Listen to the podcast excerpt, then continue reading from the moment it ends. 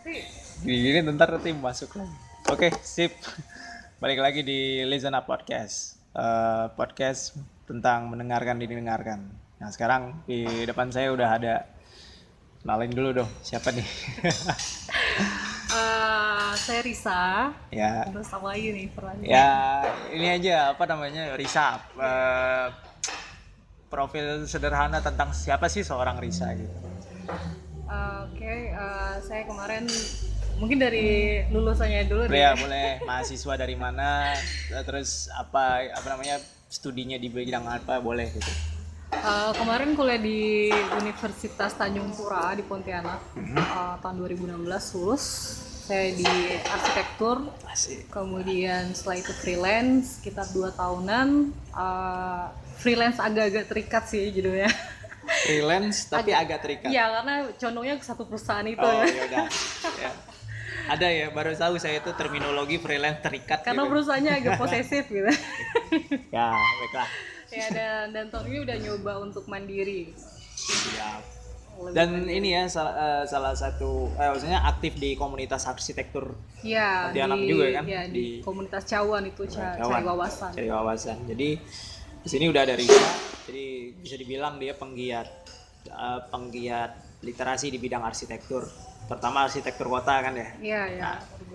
Ini kita pertama ketemu 2000 Tetangga. Enggak waktu waktu acara itu berarti ya? Eh sebelumnya ingat nggak waktu kita kan per, oh, jadi dulu waktu ada titik kulminasi Oh, iya, iya, iya, iya, titik iya, kulminasi iya, iya. itu ah, waktu 2017. acara waktu acara titik kulminasi yang nggak ada bayangan di Tugu Katulistiwa itu kan ada acara kan yang kita bikin workshop gitu. Terus tapi aku waktu itu masih ini siapa? gitu kan. Nggak Ah, waktu, waktu itu tuh waktu itu tuh cuman ada Danu yang ngasih tahu kalau eh, dia bilang nah nih bang kakak ini nih jago gambar. Terus aku bingung kan "Ih, apa dun ini apa gitu. Jadi Api tapi habis itu baru ketemu lagi di baru benar-benar ngobrol di Arseni yang pekan arsitektur dan seni itu. Itu kan juga akhirnya aku baru pak baru tahu ternyata kawan-kawan arsitektur ya eh, yang berkomunitas di bidang arsitektur tuh rame gitu kan orangnya. Iya ternyata rame ya. Ah, rame juga itu. Ke em, kenapa kenapa arsitektur? Nah ini kita mulai dari sini dulu ntar kita masuk ke tema yang lebih banyak paling besar lagi. Kenapa arsitektur gitu? Kenapa apa yang bikin seorang Risa suka dengan arsitektur? Eh, kalau mau flashback sih ya. Oh yes, flashback. oke boleh nggak apa-apa Ini dalam nih pertanyaannya nih. lorong waktu gitu. Kita kita jadi Pak Haji ya eh, itu sih karena memang dari kecil sih suka gambar kemudian nah oke. Suka gambar kemudian suka eh, kebetulan ayah juga di arsitek. Ah, oh, juga ayah seorang arsitek juga Iya, kan? dia juga seorang arsitek kuliah arsitektur ibu juga kan? Ibu sipil. Eh, bukan arsitek i- sipil dalam artian PNS Eh, dosen. Oh do- oke oh teknik iya sipil iya. teknik sipil. Nah oh iya sip. jadi ya memang eh, dari kecil suka gambar suka banget gambar dari orok istilahnya. Kemudian ya gede-gede-gede kemudian eh, mau ke mana nih? Hmm, pernah sempat nah, itu. pengen ke desain seni rupa? Pernah sempat pengen ke sana pengen sekolah di nggak tahu di Jogja atau di mana. Cuman eh, ya orang tua nggak setuju lah gitu kan. Kenapa sih nggak cari bidang yang lebih praktikal menurut mereka gitu kan? Jadi ya udah sih masuk arsitektur mungkin menurut mereka itu lebih praktikal gitu kan. Praktikal, iya. Praktikal uh, I mean maksudnya ilmunya bisa lebih terapkan secara re- zaman dulu kan. Mungkin orang tua itu punya perspektif yang berbeda-beda ya. Ya ya ya. Siap siap we can't blame them. Jadi ya gitu deh. Kemudian uh, setelah semasa kuliah itu kayak masih belum terlalu paham sih maksud arsitektur dan gimana kita mengaplikasikannya ke luar itu masih belum paham. Karena memang ya jadi mahasiswa kan fokus pikiran tuh pasti ke project ya project-project semesteran gitu kan ya misalnya kan. tugas-tugas kuliah yang melelahkan itu kan. melelahkan banget. Jadi udah nggak sempat mikir ini nantinya mau mau kayak gimana gitu. Dan kita udah disibukin sama uh, konsep imajinasi bangunan yang di luar batas pikiran. Artinya tuh yang sulit banget untuk direalisasikan gitu loh. Nah setelah kuliah itu udah selesai TA baru kita keluar dari lingkungan kampus dihadapi dengan realita gitu kan. Dan itu dia God, it's impossible ya kalau misalnya kita merealisasikan bangunan yang sama saat kita kuliah ke dunia nyata tuh apalagi di Pontianak itu itu kayaknya banget sulit banget gitu kan. Nah jadi uh, kebetulan juga kemarin pas selesai sibuk TA kemudian ada senior Kak Anggun Uh, dia di dia kan founder Cawan kan kemudian dia juga nawarin ikut kegiatan itu ya udah aku tertarik kemudian ikut ternyata oh ini loh sebenarnya. Arsitek tuh nggak cuma tentang bangunan yang wah bangunan mahal gitu. Nggak nggak cuma tentang itu bukan cuma tentang yang kemewahan. Bangunan yang apa ya kalau misalnya disebut nama kayak uh, karya-karya Zaha Hadid, Frank Gehry itu itu kan luar biasa banget itu bangunannya. Ternyata juga ada arsitektur untuk orang-orang yang uh, urban gitu loh. Benar-benar orang kota gitu ya. Orang-orang yang kalangannya tuh bervariasi dari kalangan atas menengah sampai ke bawah gitu loh. Banyak, iya. ya lebih lebih manusiawi sih. Ini menarik nih, tadi udah nyebut.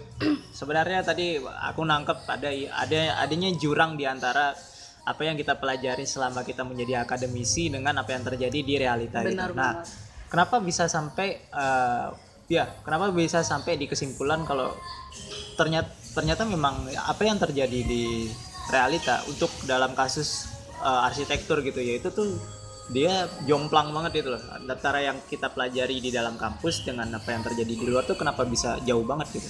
Eh, karena gini sih pertama di kampus kita tuh kayak dimasukin ke dalam satu ruang di mana memang ruang-ruangan itu ditempel oleh konsep-konsep bangunan yang wah banget. Teoritis tanda kutip ya. Teoritis banget loh artinya bangunan itu harus kayak gini spes- spesifikasinya. Manusia tuh harus dipenuhi kebutuhan seni ini ini ini gitu loh.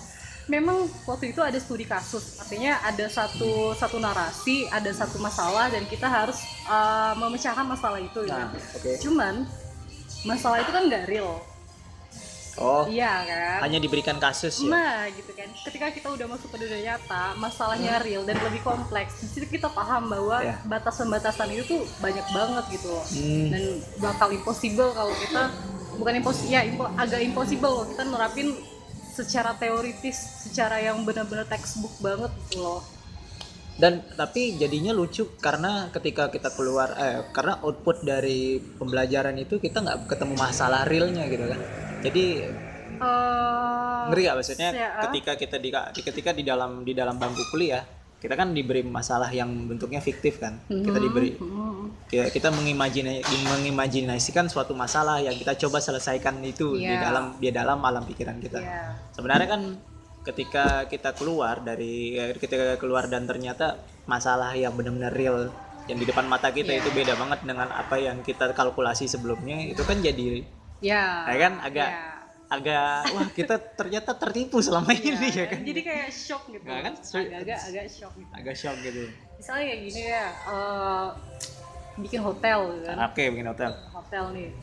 Yang yang yang yang yang textbook banget ya maksudnya yang eh, konseptual banget yang imajinasi banget gitu kan. Imajinatif banget gitu. Itu kan yang hotelnya mesti gini lah gitu lah gitu kan. Ya aku pernah bikin waktu semester lupa semester 4 kalau nggak salah itu waktu itu lagi di eh, studio bangunan tinggi. Jadi disuruh bikin hotel mixed use building. Jadi hotel kemudian di dia ada mallnya. Kemudian Ah, ah. ya Oke, mixed use siap. building itu. Oke. Eh, aku kemarin bikin konsep eh, intinya itu tuh terinspirasi dari eh, shell. Shell kerang-kerang. Ya, kerang. kerang ya kan nah itu karena eh, aku ngambil dari Pontianak ini kan dari buah panas kemudian di shell tuh seperti mutiara dalam ulang bla bla bla gitu deh nah itu ya itu filosofisnya Nah ya. gitu kan. Dan Secara itu bentukannya itu eh, kayak bangunan tuh kayak diputar kayak dipelintir gitu 100 360 derajat ya. Nah, pet, itu aku dapat A. ya, waktu itu aku dapat A dan eh, realistis gak kalau diterapkan di Pontianak. Nah, itu kan sangat belum sangat realistis banget gitu kan. Kayak iya, ah, ya, bener. almost impossible gitu. Iya. Nah, hal-hal yang seperti itu deh. apalagi apalagi kondisi kondisi kita kan sangat tropis ya kan sangat tropis apakah bangunan itu itu itu kan sebatas konsep anak-anak Iya. semester 4 kan tapi terbentuk gak sih pola pikir ketika di pastinya pasti ya? kita lebih terstruktur Ah. kita lebih uh, peka deh terhadap lingkungan gitu Hmm. istilahnya karena di arsitektur itu kita nggak cuma mikirin manusia yang dalam bangunan tapi gimana bangunan itu mempengaruhi ke lingkungan sekitarnya Oke. apalagi kalau misalnya kita bikin bangunan yang regionalnya ke skala nasional sampai ke internasional gitu jadi kita benar-benar harus mikirin uh, sirkulasi uh, bukan sirkulasi ya uh, gimana manusia gimana orang-orang itu berkunjung dari luar ke dalam gitu loh. Jadi Hmm, hmm. hal-hal yang seperti itu lah gitu. Ya banyak banget sih. Banyak banget ya. Banyak banget. gila ya. Makanya lima tahun kuliahnya. Kalau salah sih saya enam tahun. Tadi yang lebih panjang lagi waduh oke. Terus kalau nah nih kalau ketika bicara soal real gitu kan. Nah, yang kema- eh, ini kan di maksudnya di dalam komunitas kan komunitas Cawan sendiri kan sedang getol-getolnya menyuarakan literasi arsitektur kota gitu kan. Dan kalau aku lihat lebih banyak concern ke ini benda-benda eh, sorry bangunan-bangunan tua gitu yang lama ya kan. Eh, Maksudnya kalian banyak menulis tentang eh, uh, sudut pandang uh, Historic beria, building deh, ya. historic building gitu. Nah, ini kenapa uh, kenapa kenapa kenapa diangkat gitu? Alasan pertamanya kenapa kenapa mau mengangkat itu gitu? Iya. Ah, Eh, gini ya eh, ini aku coba jelasin satu nah, persatu boleh. ini salah satu alasannya itu kalau dari personal aku ya nggak tahu dari lainnya ini Gak apa-apa, nggak apa-apa. Ini personal aja. harus personal Iya, justru. oke. Eh, capek gak sih denger-denger kata minimalis juga? Oh, iya, Eh, Oke, oke, ya kan? cukup, cukup lah ya. Nggak, nggak capek sih, tapi cukup lah Ya, gitu. cukup lah ya. udah. Jengkel, jengkel, Jengkel. lebih ke jengkel.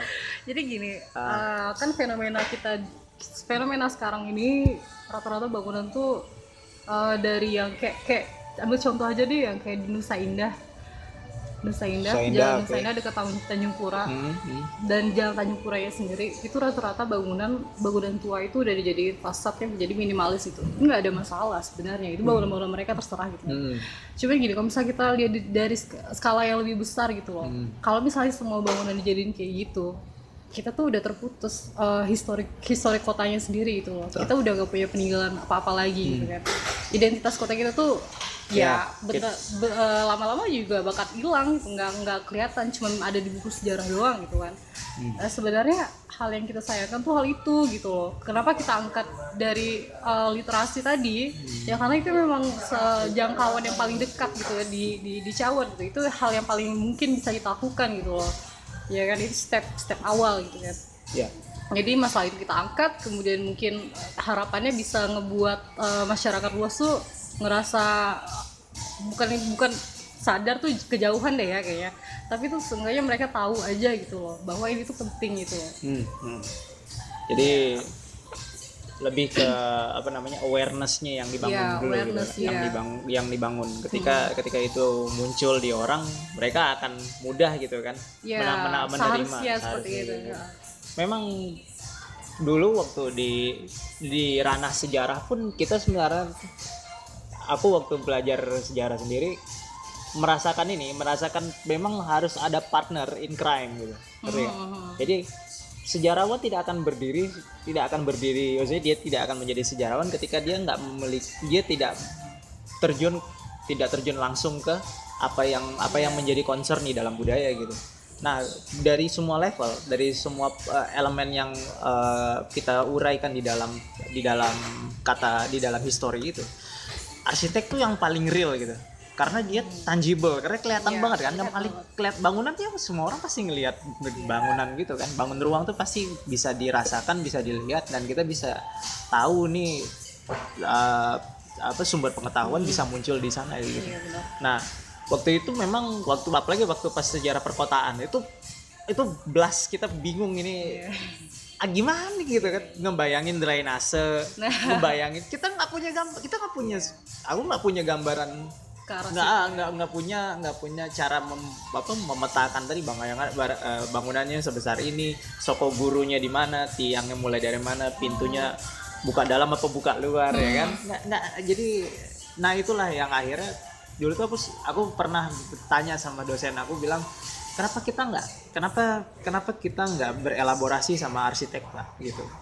Tapi jawaban mereka selalu ideal banget. Jawaban mereka selalu idealis gitu. Yang kayak ah kita kan kita ini ya sejarawan gitu. Kita kita cukup meng- kita cukup mengkritisi apa yang apa yang ada di masa lampau tanpa tanpa ngambil variabel lainnya gitu. Oh iya, mudahnya sih sayang sekali gitu. sih sayang sebenarnya. bang sayang banget. Karena ketika dia nyebut itu ide yang masuk di kepala kita ya udah kita ya, selesai. ya kita selesai di arsip gitu kan. Kita selesai di arsip tanpa adanya ini. Nah ke- keputusan itulah akhirnya kawan-kawan yang di sejarah ini banyak yang mencari kesibukan di luar kampus yang nyari wisata-wisata yang kayak laku lampah yang jalan ke kali PP habis Iya. itu ngobrol sama masyarakat di sana gitu. Mencari sisa-sisa nilai sejarah yang tertinggal di bangun ruang ataupun sisa mantan ya kan? Mantan bangun ruang gitu. Iya, bener-bener. karena masih masih kalau di Solo sih kemarin masih bisa ditelusuri gitu. Ternyata kemarin waktu aku pulang di Pontianak ngelihat yang putus kan? Ah jauh banget. Parah Iya, kan? parah banget Gim, siapa yang mau nyeritain? Bayang, di Pontianak tuh nggak ada yang namanya kota kota pusaka.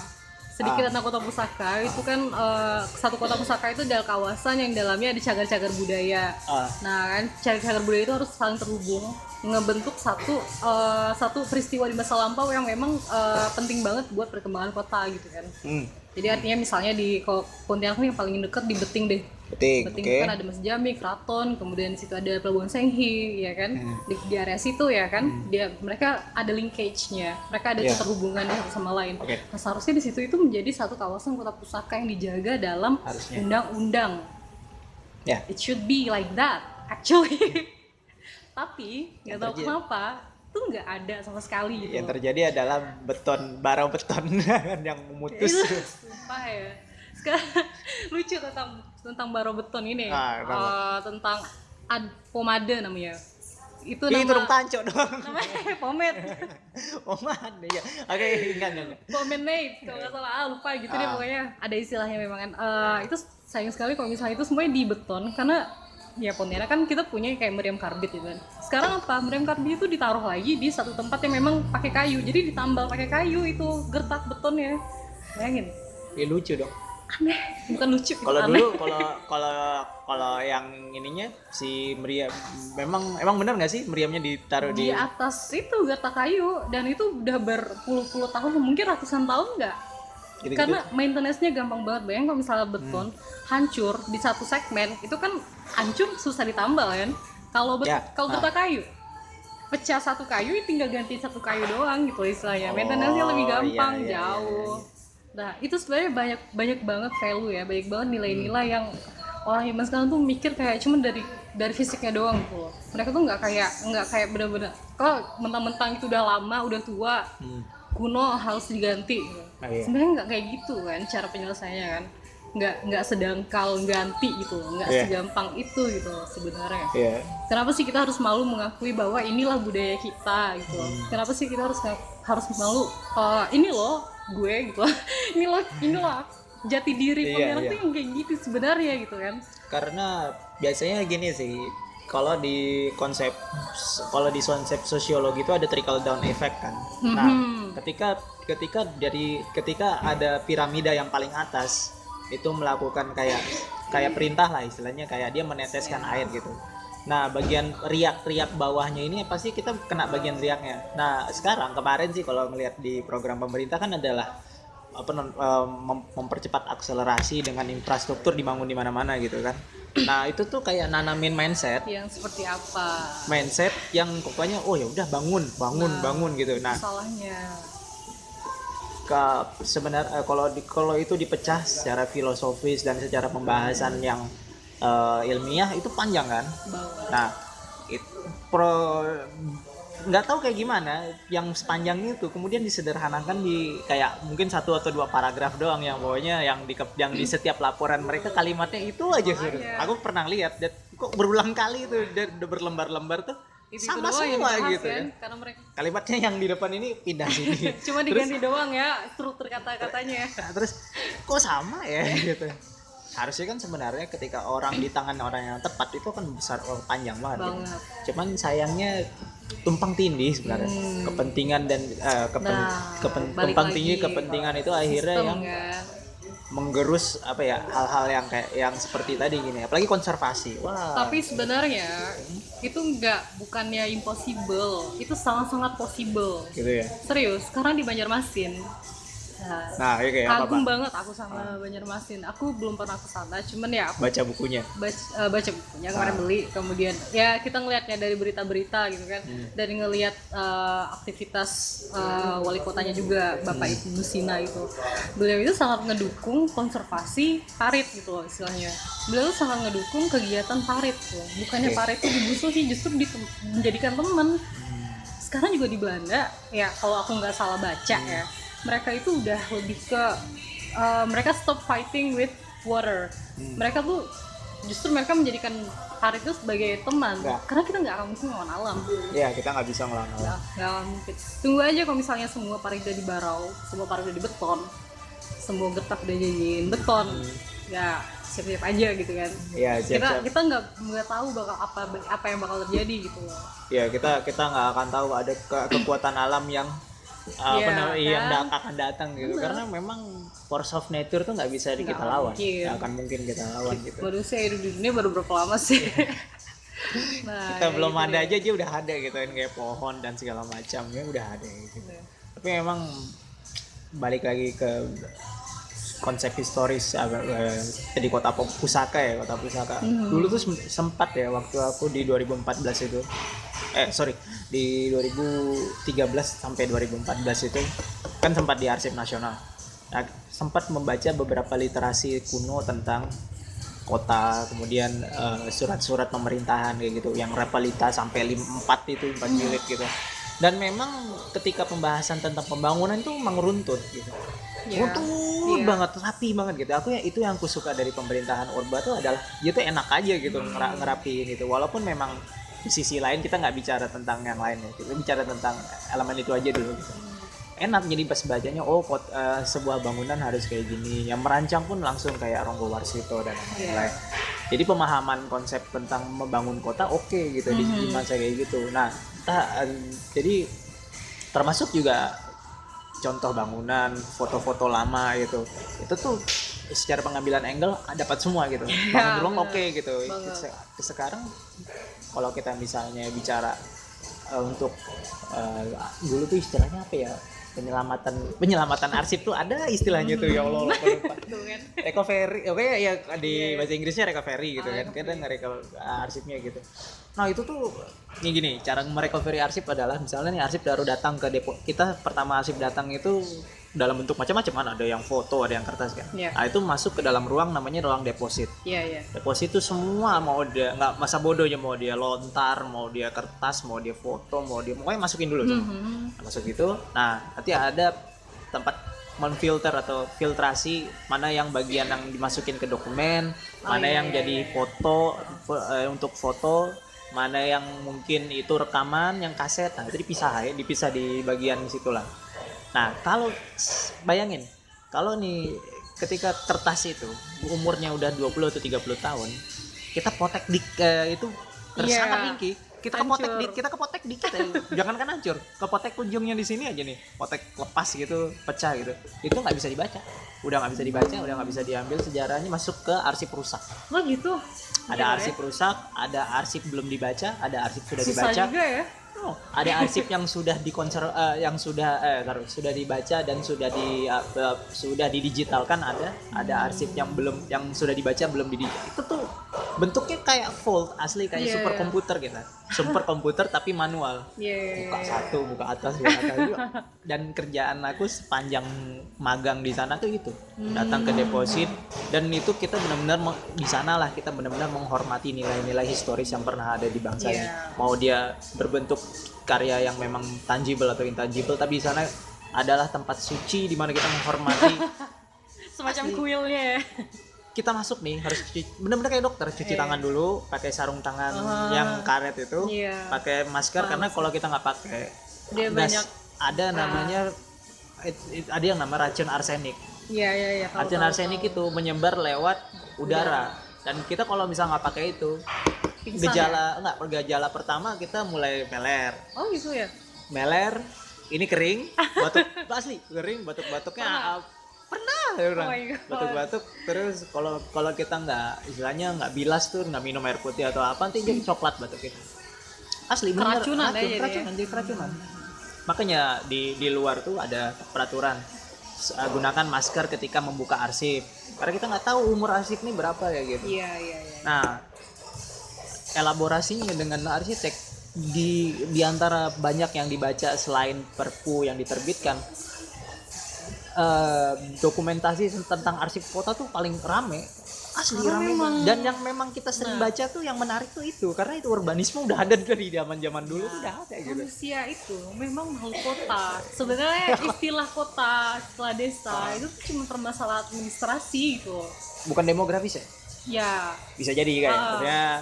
Bagi ruangnya gitu kan? eh, juga selain itu juga eh, masalah sosial pekerjaan Nah, gitu. itu. tapi desa juga kalau sudah lebih kompleks jadi kota. Jadi konoha dia ya? Jadi kota sampai. Sampai sa- sampai ada it- itu dia tetap ngomong desa tapi bangunan gede-gede nah gitu. kan? Iya. Itu ya kan Ya, kayak gitu, di, ya. di, di Kalimantan juga di Jawa juga eh, nama desa dan kampung itu berbeda-beda kan secara fisiknya kalau gitu kita kan ke kamp- polisinya kampung ya biasanya nah kam- Nah, desa. kampung di sini bukan desa kampung Kampung, kampung ya, Kamboja kampung Beting kan kampung di sini Ah, kalau di sana masih masih Desa. ada beberapa yang memang kita sebut desa, Nah, daerah pelupuh gitu-gitu namanya. Jadi tadi asli jadi waktu aku setelah kita setelah biasanya perpu udah selesai kita pilih terus biasanya tuh yang bener-bener dapat dari warga yang ini ada kertas ada barang lama nih dikumpulkan di sana pas baca ih rata-rata memang kayak foto-foto bangunan lama. Kemudian ya berarti dari situ kan bisa dipastikan kalau tingkat literasi tentang kota tuh rame banget Tinggi. tinggi gitu. Yang nulis tuh juga banyak gitu. Nah sekarang kenapa banyak gak sih penulis-penulis tentang yang membicarakan soal kota itu? Di Pontianak? Nggak untuk sekarang bicara tentang buku deh kalau ruang Buku-buku. kota itu banyak di rumah Banyak. juga banyak Kem- kemarin kebetulan ayah ngambil master urban design jadi memang liter eh, sumber-sumber referensi tuh lumayan lumayan banyak gitu kan. termasuk penulis Dari- lokal juga ada penulis banyak penulis lokal juga banyak Banyak ya? banyak Bu Mira Lubis salah satu Oh iya, Bu Mira. penggiat kota kan ah Bu Mira Nah. Lubis yang luar biasa gitu luar biasa beliau Bu Mira Lubis ya gitu. Iya memang eh, ya gitu sih aku tadi jadi ngeblank nggak apa literasi tentang buku-buku eh buku-buku yang Banyak, membahas tentang banyak. dan rata-rata apa yang apa apa mereka yang eh, berbicara tentang perkembangan dan struktur kota. Oh dinamika. Dinamikanya. Uh, jadi masing-masing kota itu punya pola ruang yang berbeda-beda. Kalau di Pontianak ini kita organik. Karena Ah. Organik kita itu apa mengi- tuh? uh, organik itu tidak teratur. Oh gitu? Iya. Organik justru nggak teratur ya? Organik itu tidak teratur. Oh gitu. Uh, dia ada yang sentral ada yang radial ah. Kalau radial itu menyebar Radial. sentral kan- itu memusat. Ah iya gini gini. Kalau organik itu kan kenapa kita organik? Karena kita nih terpecah-pecah oleh sungai. Oh. Nah makanya kita jadi Tuh, organik. tuh coba juga. sekarang kalau kalau kita lihat di Pontianak ada nggak sentralnya di sini? Enggak kan? Nggak kayak nggak nggak ada kayak alun-alun gitu ya nggak ada Nggak ya? ada kan? Nggak alun-alunnya justru di tepi kan? Iya, alun di kapuas ya sungai. korem ya Nah, Nah, korem. di Senghi kan? Itu udah letak ter- terluar kan sebenarnya kan? Karena sebelahnya udah pelabuhan pelabuhan kan udah ke pulau lain kan pelabuhan Ah, Senghi. kita oh iya kita sana ya? Nah kan alun-alun kapuasnya iya kan? Itu udah letak di paling ba- udah, udah di udah di baratnya. Nggak sangat paling barat ya? Udah paling barat. Nah gitu. Oh iya ya? Ya Ah, itu paling kita luarnya. kita organik. Makanya ada ada wacana waterfront gitu ya walaupun makanya yang paling yang yang sebenarnya aku aku nggak bilang ini yang paling benar Iya. karena alternatif itu banyak sebenarnya. Tapi seharusnya Pontianak itu memang tersebar gitu loh letak fas- fasilitasnya. Karena kita tuh memang bukan satu tipikal tipikal uh, kota yang memusat atau kita tuh punya satu kalau di Jogja itu memusat karena dia punya satu satu tempat pemerintahan yang memang orang Iya. semuanya uh, bers- uh, kibatnya ke sana gitu kan istilahnya. Kalau di eh, kalau di sejarah perkotaan itu nah uh, eh, satu ini ada keraton ya kan? ya ada Sebelah- Eh, sebelah kanannya selalu masjid sebelah kirinya selalu pasar selalu kayak utaranya selalu pemakaman. Nah Eh, itu di Jawa ya? ya selalu kayak gitu. Selalu seperti itu ya? Selalu kayak gitu. Jadi gampangnya ke Solo deh. Hmm. kita akan mau menemukan Mangkunegaran di Kartosuronya ya kan? Kemudian yang agak ke sana lagi dekat PGS itu dekat Grosir Solo itu baru keratonnya Paku eh, Paku Buwono Iya, iya. Paku Buwono PB nah dan selalu bentuknya gitu gitu. Sebelah sini udah jadi template gitu ya? kan, eh, kanannya selalu masjid sama dengan itu loh. sebenarnya sama, sama sebenarnya dengan ini dengan keraton sebenarnya. Keraton Banjar sama keraton Pontianak itu ada kesamaan. Karena ada akulturasi. Iya orang Jawa Sultan. datang iya kan? Enggak. Eh oh sultannya ya? Sebenarnya mereka dari sultan ya. Sultan rata-rata dari oh Arab iya dan iya iya paham paham. nah jadi memang se- se- sama-sama masjid Jami juga namanya emang nggak? Jami juga Jami juga. semuanya ya makanya rata-rata kalau keraton namanya kan juga Iya, masih jami pasti, memang iya. kayak itu terminologi jami itu memang dekat dengan ya keraton dan hal-hal yang tradisional Iya. gitu memang ya di sana kayak gitu masih jami oh iya, iya ya, pasti gitu kan udah pasti orang-orang langsung oh di sana ada Oh. kampung alaman di HB juga gitu Aku di mana di Jogja? ya. Jogja kemarin di Condong Catur kali orang Oh, wah dek- dekat Dekat ini nggak? Dekat dekat dengan terminal nggak sih? Masih masuk lagi? Yang Terminal- dari kur- dari dari taman kuliner Condong Catur kan ada taman kuliner Iya. tuh, masih masuk ke dalam lagi. iya Berarti wah jauh deh. enggak, oh, enggak. tapi kalau dari tapi ke UGM sekitar 10 menit gitu ya kalau ke UGM memang dekat deket gitu. banget Dulu dulu memang dulu sering main sih ke waktu masih di UNS karena jarak Solo dan Jogja kan Iya, cuma sekali doang. kereta Pramex kan. Iya. Naik ke- ke- cuman Keramat. 8 ribu kan masih nggak sih? masih Wah, gila, seru nih. Oh iya, ini Risa juga dia melanjutkan studi Insya Allah Belum, jadi insya Allah lanjutin di UGM ya. UGM ya. Kapan sih pengumumannya? ke tes udah Ah, pengumuman kemarin alhamdulillah udah lulus tesnya udah lulus Oh, kayak alhamdulillah. ada ada pengumuman intinya terus. ya, eh, jadi syarat administrasinya tinggal dilengkapin buat tahun depan aku Hmm. tahun depan ngambil Tadi S2 nih kan? ya, Ini S2. Wow, asik ya. ya kebetulan tuh UGM keren maksudnya eh, aku pengen ngambil ke arsitektur murni kan tapi di dalam itu kita juga belajar tentang eh, arkeologi arsitektur Hmm. Kita juga belajar tentang bangunan vernakular gitu jadi nggak cuman di eh, Vernakular tuh apa ya? vernakular itu adalah bangunan yang uh, dia mengadopsi tradisional setempat gitu. Artinya kalau misalnya kita Pontianak ini bangunan vernakularnya itu seperti bangunan di rumah adat Melayu gitu. Ah, oke. Nah, kalau di Jawa itu vernakularnya yang joglo. Rumah Joglo, oke. Nah, Jogja joglo gitu. Oh, itu Itu vernakular. vernakular gitu. Gila. Kita mempelajari bangunan asli Hmm, bang. lokal eh, lokal lokalitas. Tapi bagus sih. Maksudnya linear deng- linear dengan apa Iya. yang diambil waktu S1 dulu kan. Ya, Dan ke- juga dan juga memang intuisinya memang pas eh, memang udah solid di awal kalau memang Memang ke situ sih. memang ketika kamu bilang mau tadi kan menggiatkan tentang literasi arsitektur terutama bangun kota ya kota, kota historis yang tadi kota pusaka gitu memang harus memang harus mengejar pendidik memang harus mengejar pendidikan yang lebih memberikan Oh, iya. kesempatan di mana ide-ide itu diletakkan di meja dan kita kita membicarakan Iya, itu gitu dan memang secara environment ya jadi apalagi bicara soal game gitu kan ini memang dia Iya. ter uh, terbangun dengan orang-orang yang uh, orang-orang kreatif yang meletakkan gitu gitu. Ini Hmm. ada ide kok tentang perkotaan yang kayak gini. Nah, yuk kita bahas yuk orang-orang kayak gitu.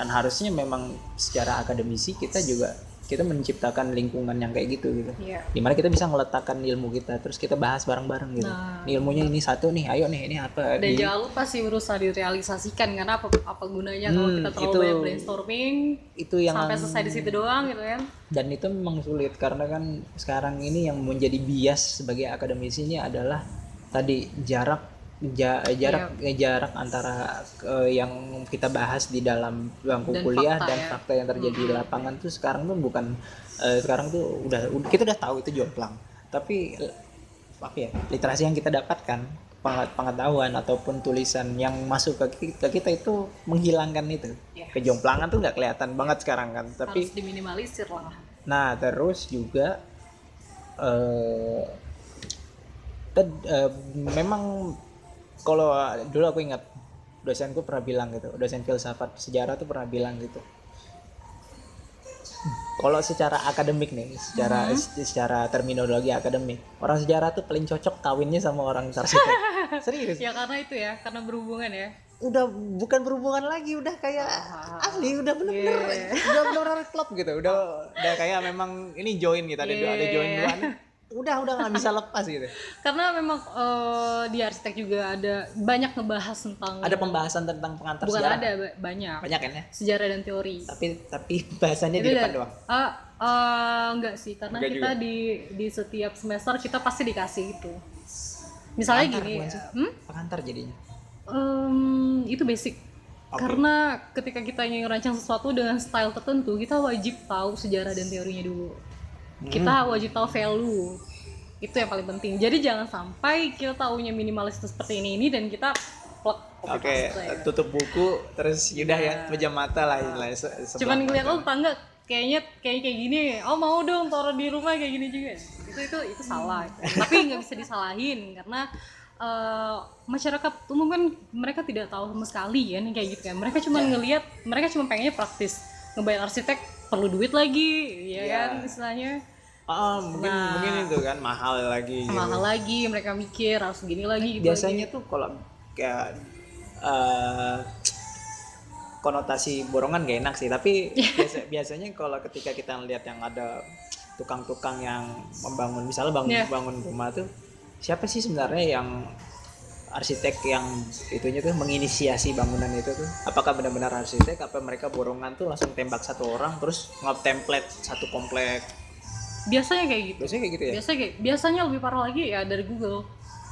Wih, itu sekarang dan cari aja di Google. Tul- Ah, eh, tulis denah lantai satu rumah minimalis. Keluar banyak banget udah nggak perlu beli majalah ratusan ribu. Nggak perlu. Nggak perlu nggak perlu. Buka Pinterest. Wah banyak banget. ya nggak perlu ini ya nggak hire arsitek Nggak, juga nggak kan? perlu nggak perlu. Nah tapi di situ justru letak bencana itu mulai. Karena apa? Kenapa? Oke. Eh, bayangin Pontianak dengan tanah tanah lembek gambut kan? Gitu ya. nah bener deh. itu satu. Kita akses Google dan ngelihat rumah-rumah yang udah dibangun di Jawa.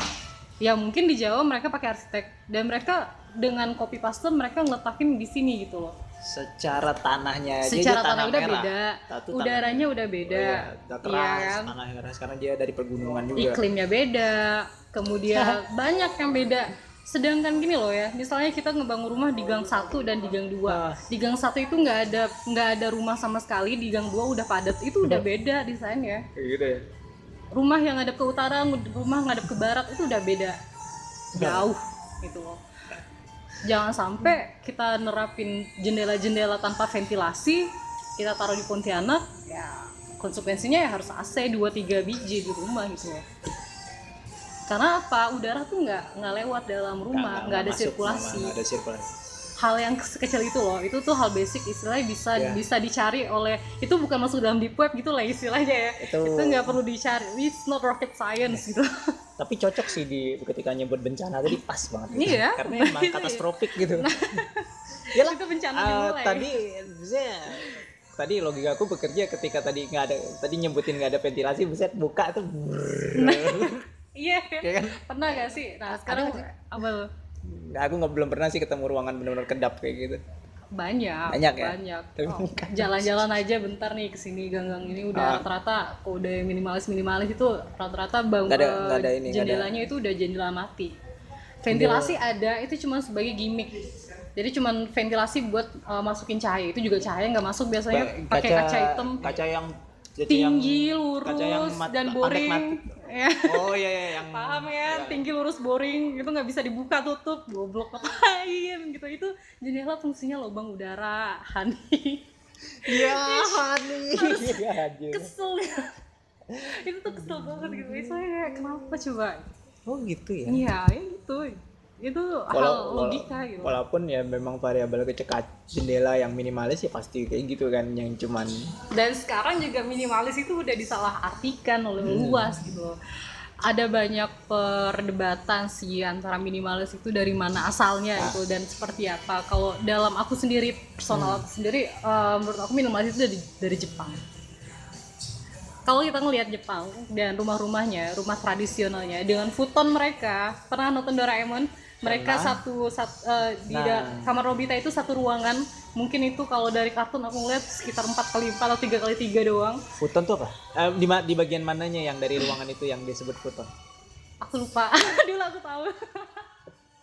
Sorry sorry. Eh, kalau nggak kasur lipat ya. Sorry aku pakai bahasa yang sederhana aja deh. Jadi di dalam satu ruang itu itu sangat minimalis ya. Dalam arti apa? Satu ruang itu sangat fungsional. Dia multifungsi banget dia bisa di, di situ bisa tempat untuk belajar. Kalau tradisi Jepang aslinya mereka kan semuanya melakukannya di di lantai. Mereka nggak kenal dengan meja belajar yang pakai kursi yang sebenarnya. Oke. mereka bisa mindah-mindahin barang itu semuanya dan itu tuh bisa berganti-ganti fungsinya. Itu minimalis banget nggak sih bayangin? Oh gitu. Iya kan? kalau kalau coba kalau pengen ra- lebih rajin dikit buka Pinterest atau buka apa lihat deh eh, Japanese minimalis house. Itu bener-bener yang sangat minimalis banget. Minimalis di dalam eh, dalam artian warnanya minimalis kemudian juga bukaannya minimalis karena memang sangat mendukung eh, iklim di Jepang. Iya kan? Iklim Jepang kan cuma dua kan? Kalau nggak panas panas dingin dingin banget gitu kan istilahnya. Walaupun dia ada musim kan ya? Musim. Dapat juga kan dua musim musimnya ada kan? Eh empat sorry. Empat sama dia Iya, dapat dapat empat musim. Mereka empat ah, sorry nah istilahnya itu ngedukung tapi itu loh. Jadi minimalis ini membuat membuat semua fungsi eh, variabel yang ditaruh di kamar itu bisa bermanfaat. Itu juga Nggak gitu juga ya? Eh, nggak bisa kita persempit seperti itu itu Ah. juga salah satu contoh sih sebenarnya. Jadi Hmm. bagaimana eh, satu ruangan itu atau dalam satu rumah itu itu tuh difungsikan dengan semaksimal mungkin. Nah oke sekarang gini Paham. rumah minimalis tapi dapur sendiri tetap gede terus ruang tamu sendiri tetap gede itu tuh nggak minimalis sama sekali gitu loh ya, ya. itu nggak meminimaliskan fungsi itu nggak meminimaliskan ruang itu nggak meminimaliskan apa pun gitu loh. Ya, kayak- cuman cuman itu bukan minimalis sebenarnya mereka cuman males bikin jendela yang ada ornamen oh ya ya I know I know. I see, ya I see. kan? Cuman males bikin yang terlalu banyak gini gini gitu gitunya mereka nah sekarang yang lebih aneh lagi misalnya ada modern minimalis kemudian tropical minimalis kemudian apalagi yang paling aneh? Eh tropical minimalis. vernakular minimalis gitu. Udah vernakular terus minimalis gitu. Vernakular dan minimalis tuh opposite banget gitu.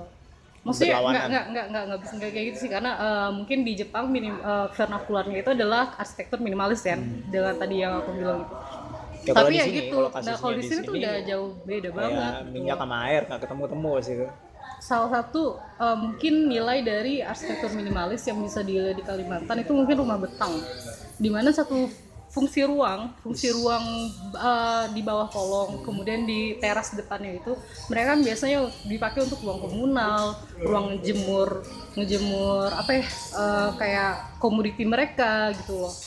Jadi satu ruang itu di- bisa difungsikan ke bermacam-macam fungsi lainnya gitu loh.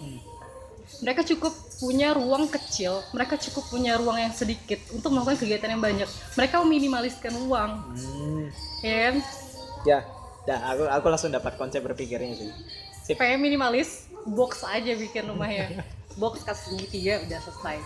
kardus saya lah Ih, coklat ya kan sekali. kardus Amazon gitu kocak Nah gitu deh. oh gitu ya Iya kan? dapat dapat dapat Kita kuliah dapat kuliah tentang minimalis lumayan gitu Ya cuman eh, ini nggak bisa jadi sumber eh, daftar pustaka ya. Ya. Itu sudah kutipan dari beberapa kutipan bisa kutipan Nah, kutipan kutipan kutipan iya. lagi. Eh, kalau misalnya benar-benar pengen yakin banget bisa dicari lah. Udah banyak secara referensi.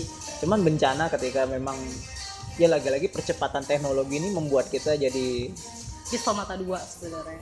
Ya double edge sword Hmm. lah istilahnya gitu. Jadi nggak memang sih sangat disruptif mengganggu gitu. Nah. Karena gimana ya seharusnya jalur eh, jalur akademisi itu adalah memang jalur yang sepi di mana kita tuh benar-benar harus benar- di mana pengetahuan diletakkan kemudian memang ya kayak gitu aja gitu. Kita kita menghormati sebatas itu.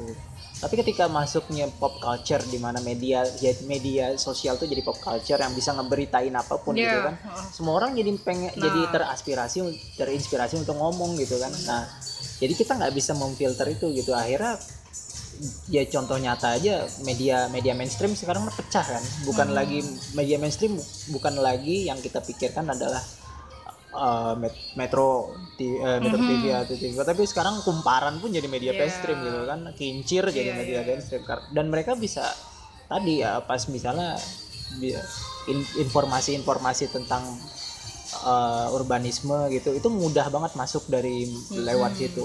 Bis- yang ini bicarain kayak gini yang ini ngomong A yang ini ngomong B yang ini ngomong C gitu. Padahal secara tematik sama aja gitu. Nah itu yang itu yang membuat kita kasihan gitu. Iya, membuat kita betul. jadi kita nggak sulit ya. Asupan kita jadi jadi berantakan gitu. Tadinya kita kayak cuma makan ini eh sekarang kayak semuanya harus ditabayun lagi atau Nah, makanya memang butuh zaman sekarang ini komunitas Hmm. komunitas untuk eh, secara apa ya secara organik tadi ya menyebar ya. Hmm, harus men- menyebar ya. Sporadis lah. Nah sporadis. Sorry organik lagi. Apa terminologi organik? Tadi kan di arsitek tadi Nah, menyebar. iya. cocok lah. Eh, maksud aku ya untuk?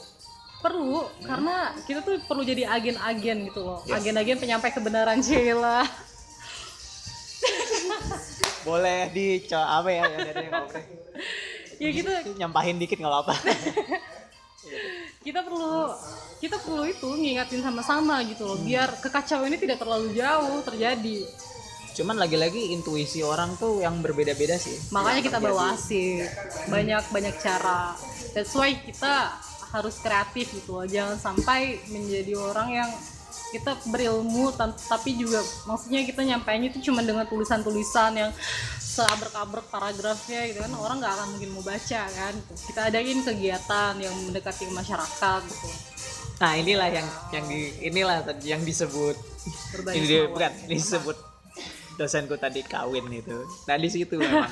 Karena memang kalau aku, bisa langsung aku bisa langsung paham di dari sudut eh, dari sudut pandang seorang arsitek melihat mem, apa namanya sangat sangat peka dengan apa yang terjadi di lingkungan Yes, gitu itu bener kayak gitu.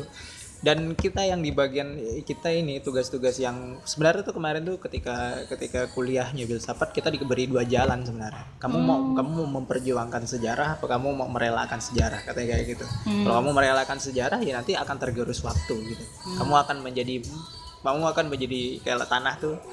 Kalau misalnya roda berputar tuh ada tanah yang Iya, ikut kan. nah kita tuh akan menjadi remahan yang ikut dalam perputaran itu. Tapi kalau kita jadi kita mau berjuang bersama gitu itu tuh jadi batu yang ditaruh di kri- batu yang kalau di ditaruh di sungai itu dia membelah membelah air gitu Oh, iya, membelah iya. membelah jalur air gitu. Nah memang akan akan sangat berat gitu dan memang betul kalau betul butuh komunitas dan butuh orang-orang yang di sektornya memang paham tentang apa yang terjadi di kota gitu makanya pembicaraan tentang kota tuh orang sejarah langsung klop karena kita tadi memang mencari mencari ide-ide tentang drainase Mhm. sanitasi Mhm. eh, kemudian itu di sejarah bagian apanya gitu maksudnya arsi- eh, sejarah perkotaan judul judul kuliah kita eh, sejarah perkotaan bisa ada drainase dan sanitasi itu Masuk mas- sejarah misalnya perkotaan. kayak eh, gimana gimana eh, topiknya apa gitu Misalnya topiknya tentang kebijakan pemerintah Mangkunegaran dalam membangun sanitasi air oh di iya iya iya daerah Kartosuro gitu. Nah, kita akan melihat gorong-gorong yang berbentuk itu. Nah, terus kita kemudian cari alas cari nih kenapa alasan kenapa alasan apa ya apa yang menjadi alasan Mangkunegaran membangun itu gitu. Yang seperti itu, Nah, gitu. Nah, kenapa bentuk gapura itu selalu selalu eh, gapura sebelum kita itu masih besar ya kan? Satu kemudian ada dua pohon beringin di tengahnya itu. Di situ secara filosofis ke eh, penget eh, sorry budayanya Jawa dua dua pohon beringin itu adalah tempat fin, eh, tempat paling final di mana orang rakyat tuh kalau mau ngadu mengadukan aspirasi atau ya. keluhan dia dia harus berdiri sekitar sorry satu satu atau dua hari di sana gitu. gitu? sampai pangeran itu menotis kalau ada orang di sana. Oh my god. Makanya dari bayangin kalau ini kamu kamu pernah ke keraton Pakualaman nggak? Di mana tuh oh di Jogja di Jogja Pakualaman Jogja Enggak. Wah ini pernah kan- pernah pernah pernah Ya, yang lapangannya jadi pakai buat main Alun-alun bola sekarang kan? kan. Ya alun-alun yang pakai Ah. buat main bola. kalau ada yang ada belakang apa yang depan kalau ada beringin berarti depan. oh depan ya Kalau ada beringin yang dua Iya. itu, ada kan ada beringin. ada dua. ada Nah, bayangin orang berdiri di tengah-tengah itu, ya kan? Iya. Terus kelihatan dari eh, Jauh bisa banget dilihat dari ah, bangunannya keraton setelah pagelaran kan masih ke belakang Hmm. belakang lagi. Nah, bisa kelihatan dari sana. Itu bayangin. Iya. Dan kalau memang ditarik garis lurus lagi nanti kok ada ada titik. Sekarang udah nggak kelihatan sih kalau di jalan tuh ada yang kilometer nol tuh. Mhm. Lurus lagi utara terus kan merapi. Iya, dia memang ada Nah, ada, garis imajinernya. Ada jari imajinernya. Nah, bayangkan sebuah pengetahuan yang gitu kan nggak nggak terjadi secara instan kemudian juga nah ya kita membahas itu gitu kita membahas filosofisnya Ke belakang parang tritis kan? Parang tritis langsung ya pasti lah kalau udah nyari dari Nah, utara makanya. pasti belakangnya udah langsung eh, pantai lah ya kan Iya. belakangnya pa- depannya jadi tuh ngadep paling depan tuh selalu gunung utara selalu gunung selatan selalu pantai Iya. kalau Jawa tuh kayak gitu nah makanya waktu waktu kita bahas perkotaan itu ya kita tuh eh, mindsetnya adalah tadi menemukan pengetahuan secara filosofis kenapa dia selalu utara tuh selalu ngadep gunung. Selalu ngadep gunung tuh. Udah kalau udah ngadep merapi itu pasti utara gitu. Mhm. nah kita berusaha mene- menemukan alasan-alasan yang muncul di orang-orang zaman dulu. Mereka mungkin membicarakannya di buku atau mereka itu. Nah ketika eh, terus masuk di masuk di perkotaan nih masuk di konteks perkotaan. Nah elemen-elemen seperti drainase kenapa kenapa eh, kenapa pemerintahan zaman itu membangun saluran air gitu. Sebenarnya dulu alasannya adalah untuk mengaliri untuk mengaliri air ya kan? Habis itu agar eh, pertanian berkembang gitu. Ya irigasi. I- irigasi lah ya kan itu harus berkembang gitu kan. Cuman tadi kan konsep kota yang akhirnya men- sentrifugal ya kan? Iya. Dia geraknya men- me- menuju men- menengah ya gitu kan. Akhirnya bangunan-bangunan lain terbikin. Nah kita kita kehilangan deskripsi di situ ngerti gak kita nggak bisa menjelaskan secara Paham. ilmiah gimana nah, harusnya Ya. orang arsitek yang Ya. ngerjain biasanya tuh jadi semacam estafet ya Nah, di kuliahan tuh kita bodoh gitu. Ketika kita pas pas serius, waktu kita kuliah tuh, kita jadi orang goblok yang nembak-nembak gitu, ngerti gak? literasinya kan udah banyak sekarang Cum- cuman kan kita nggak dapat sudut pandang, Bu. oh. Biasanya kayak ada secara pertukaran pendapat Nah. argumentasi lah ya bayangin bayangin semuanya. 38 anak itu dalam satu kelas itu, kita kita menuk semuanya ya kita menukar asumsi bodoh aja gitu yang kayak ini sama-sama sama sebenarnya ujungnya tuh kita nggak tahu sebenarnya tapi kita berusaha nyari oh mungkin kayak gini oh mungkin kayak gitu. Hoax semuanya. sebenarnya memang di uh, ini juga salah satu penemuan. Hmm. maksudnya uh, hal yang baru aku sadari ketika aku masuk di Cawan ya. Nah, maksud aku uh, ketika kita ya tadi kan di dalam kelas itu kita bisa katakan itu adalah sebuah komunitas. Ya Hmm. komu- ya kan? ah, ya komunitas. kan dalam satu komunitas itu mereka punya Hah. mau minum dia. Eh, da- dalam satu komunitas itu kita punya kesamaan yang sama ilmu level ilmu yang sama kemudian kita berusaha memecahkan satu masalah gitu Hmm. Masa- dan masalah dan parahnya masalahnya itu nggak cuma di satu ilmu gitu loh. Ya benar. mati. Mati. Bakal Hmm. mati bakal selesai di situ. Kita butuh argumentasi ya pendapat. kita butuh kita dan satu butuh debat juga ya. Argumentasi? Nah, ya eh, da- apa ya ketik di situlah. Ini tuh ya. brainstorming dan ini tumbuh cara berpikir Ya. itu tumbuh gitu kalau kita ya memang kalau kita sama kita lagi kita Hmm. bener-bener buta arah buta arah habis itu ya Makanya memang gitu semua- goblok berjamaah gitu kan banget arsitektur juga butuh semua apa ya butuh semua uh, orang yang dari background macam-macam gitu lingkungan sejarah ada pasti gitu kemudian uh, apa ya seni ya juga seni pasti seni gitu. pasti dan mem- Banyak. itu itu sih emang ketika ketika belajar sub eh, yang menarik ketika di filsafat sejarah itu adalah kita eh, memerdekakan diri lah istilahnya itu dari Ya. kekangan-kekangan. Memang itulah eh, gunanya sebenarnya gunanya belajar filsafat tuh bukan kita menjadi orang yang eh, bu- bukan untuk memperkaya diri kita sendiri gitu, tapi kita tuh melepaskan diri sebenarnya, melepaskan diri dari asum eh, dari asumsi argumentasi kita melepaskan kita melihat sebenarnya pokok duduk eh, duduk perkaranya tuh apa sih? Misalnya kayak arsitek arsitektur kota. Kalau eh, masalah yang terjadi adalah tadi kan adanya pembangunan yang menggerus eh pem- pem- pembangunan yang tanpa ada tanpa ada dasar kemudian menggerus bangunan-bangunan tua ya diganti dengan bangunan-bangunan baru atas nama infrastruktur gitu. Padahal infrastrukturnya nggak salah gitu ya tapi yang nanam yang bikin Nah. juga lucu lucu jadi lucu lucu gitu. Sebenarnya jadinya. gini kalau kalau menurut aku ya dalam dalam kita tadi ya atas nama infrastruktur itu itu nggak cuma satu pihak ya. Di sini kan pihak yang paling kuat adalah pemerintah pastinya. Pasti pasti. Nah seharusnya nggak cuma pemerintah yang dilibatkan. Hmm. sekarang infrastruktur dibangun untuk siapa sih? Buat kita lagi lah Nah. buat rakyat lagi gitu. demokrasi kan ini kan. Seharusnya itu ditanya apakah kalian perlu ini? Masyarakat pasti bilang perlu Anu, pengen mau Iya, tapi iya. harus ditanya lagi sama siapa ahlinya harusnya Iya, benar. apakah perlu gitu loh dianalisis Iya. panjang itu sebenarnya ya demandnya rakyat nih di ya, ya diberikan maksudnya di mana Hmm. rakyat ini juga kita lihat sama-sama Nah, gitu. Ini memang seharusnya adalah infrastruktur perkotaan itu adalah kolaborasi antar banyak pihak seharusnya. Kalau itulah misalnya, yang mereka itulah yang mereka malas sih sebenarnya. Nah, Ya lah mereka kan mau cepat kan. Istilahnya kayak ah, ini udah udah jatuh aku tempo. aku ada bikin satu tulisan sih Apa tuh? di uh, judulnya bermain kota. Itu ada sat- uh, salah satu dari uh, seri Hmm. seri seri bermain kota. Jadi di Cawan itu sekarang lagi bikin uh, kegiatan Hmm. urbanisme warga. Kita kasih branding namanya bermain kota Main kota. karena ngatur kota terlalu sulit. Jadi kita bermain aja. Kita main-main aja ya. Kita main aja kan karena kita masih masih muda.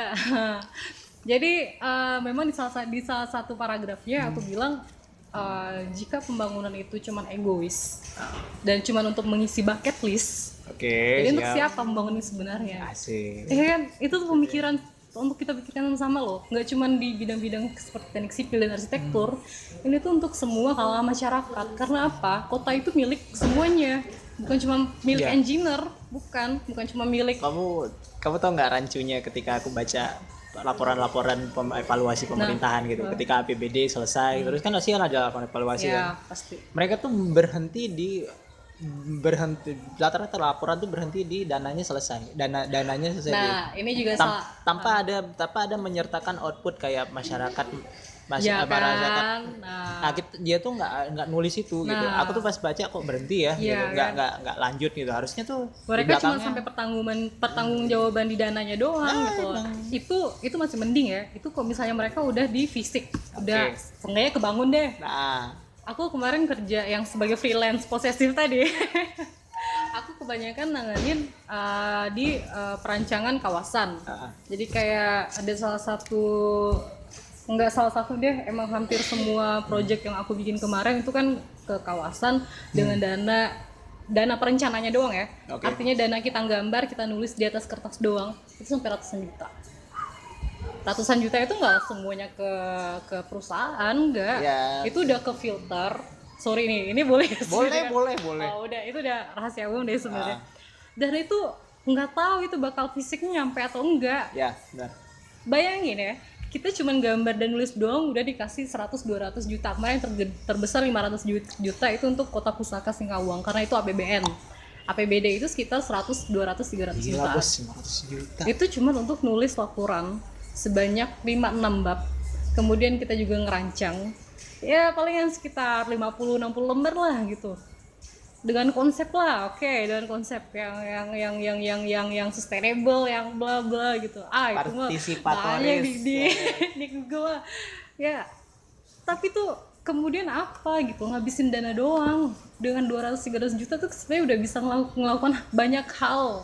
Bayangin pajak pajak Oh, bangunan di, ya. di alokasi itu baru Pontianak ya. Iya, itu baru enak, Kalimantan enak kalau udah ngomong pajak tuh jadi ke- kebayang orang-orang kecil yang Makanya itu. bersusah payah mengumpulkan Makanya. uang terus mereka percaya negara ya, negara ini akan tumbuh lebih baik terus mereka membayar itu.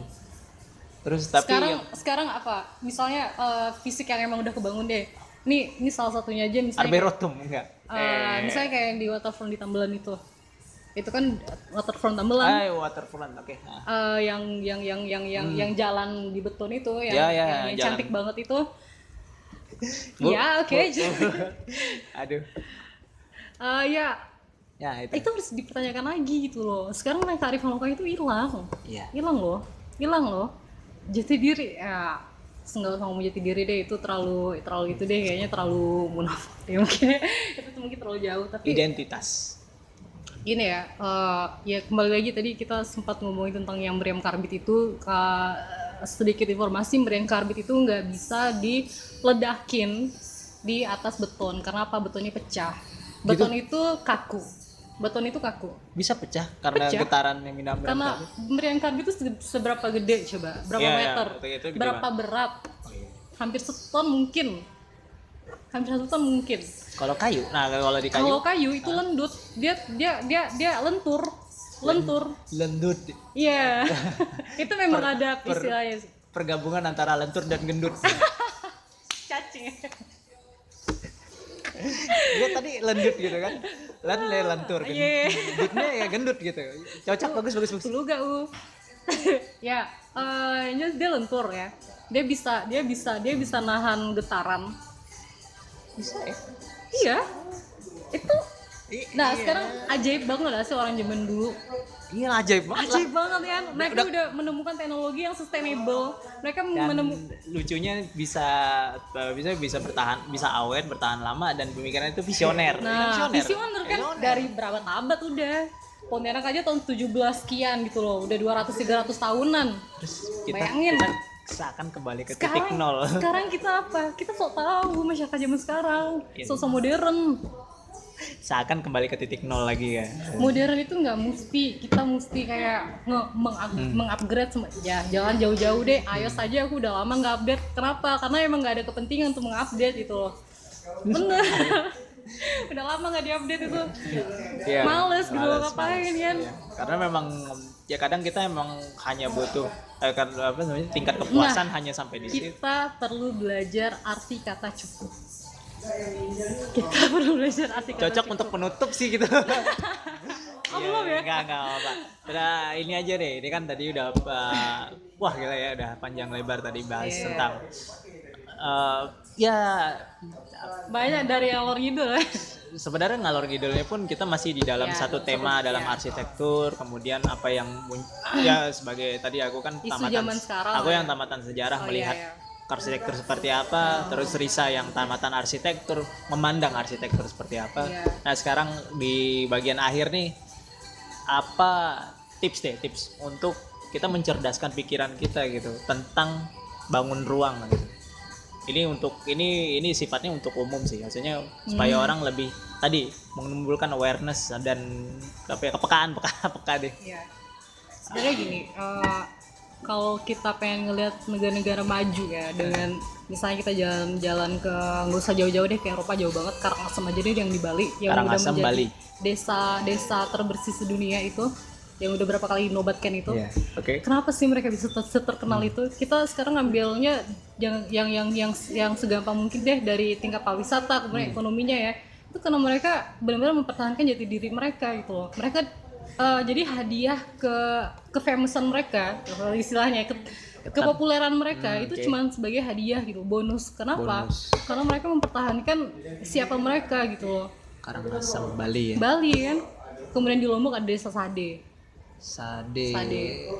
Oke, Jadi itu juga bersih juga. sama, sama bersih kemudian juga mereka mempertahankan bukan cuma arsitekturnya bukan cuma yang tangible tapi juga intangible ya Tangible. intangible ya seperti apa mereka tetap melakukan eh, kegiatan-kegiatan yang mereka lakukan dari zaman dulu sampai sekarang gitu loh. Nice. aku nggak aku nggak nyuruh masyarakat Pontianak untuk stay the way they were in 200 tahun ke belakang enggak enggak kayak gitu tapi be balance jangan kita jangan kita jangan kagetan kita jangan eh ayam ayam ayam ayam gitu. jangan jangan Latah. eh minimalis minimalis minimalisme ya ya Ya, latah ya namanya ya. Gak apa-apa sih ayamnya. Aduh. Terus ya memang jangan latah sih. jangan latah Jangan latah. kita Dan harus memang- kita, kita harus pikirin lagi bener nggak sih gitu dan memang kalau di secara secara prinsip tradisi itu dinamis. Dia tumbuh. Iya. Dia tumbuh bersama orangnya gitu. nah Jadi ini ini maksudnya jajak pendapat seperti ini nih akan sangat ini akan sangat vital banget ketika orang-orang setelah kita mendengarkan apa yang menjadi yang menjadi apa ya keresahan juga ya kan menjadi keresahan yang kita rasakan sekarang jadi ya pasti ada di sini nih bertumbuh gitu di, di, di kepala itu jadi oh ya ternyata kita udah sejauh ini melangkah gitu dan mungkin kita memang perlu kita perlu mencukup kayak tadi ya. Ya Mencukup- kita, kita harus tahu kata cukup. Ya kita harus tahu kata cukup. Di mana yang di mana itu tuh adalah titik di mana kita harus hormati dan kita nggak melangkah lebih jauh. lebih jauh karena itu akan karena kita belum siap. Ya belum siap gitu. Karena kalau ya bentuk salah satu bentuk ketidaksiapan kita adalah raksasa industri tabur beton ya kan? Ta- tabur beton pembangunan gitu Hmm. itu kayak di lagunya salah satu band folk yang saya tahu gitu Hmm. ya oke Caca kita udah ngobrol Caca panjang apa Risa nih ganti-ganti namanya Tadi udah Caca sekarang Risa. Panggilannya apa sih sebenarnya? Risa deh, Ya, Risa. Oke, sih, Risa, thank you udah ngobrol satu jam tentang arsitektur kota. Semoga nanti ya bermanfaat lah ya. Amin semoga nggak sesat ya omongannya ya ada titik di mana keresahan perlu disampaikan dan Ya. itu orang juga perlu tahu sih. By the way, omongan tadi perlu dicocokkan dengan referensi yang ada. Jadi segala segala sesuatu yang di luar batas nanti bukan tanggung jawab kami. Ini disclaimer dari lo, dari arsiteknya lo bukan dari podcastnya gitu. Ya buat lo lo pada silahkan dengerin gitu ya. Lumayan satu jam kalau macet ya kan. ya, ya, ya, ya. Sip. Sampai ketemu teman-teman di episode podcast berikutnya. Mari mendengarkan untuk didengarkan. Thank you.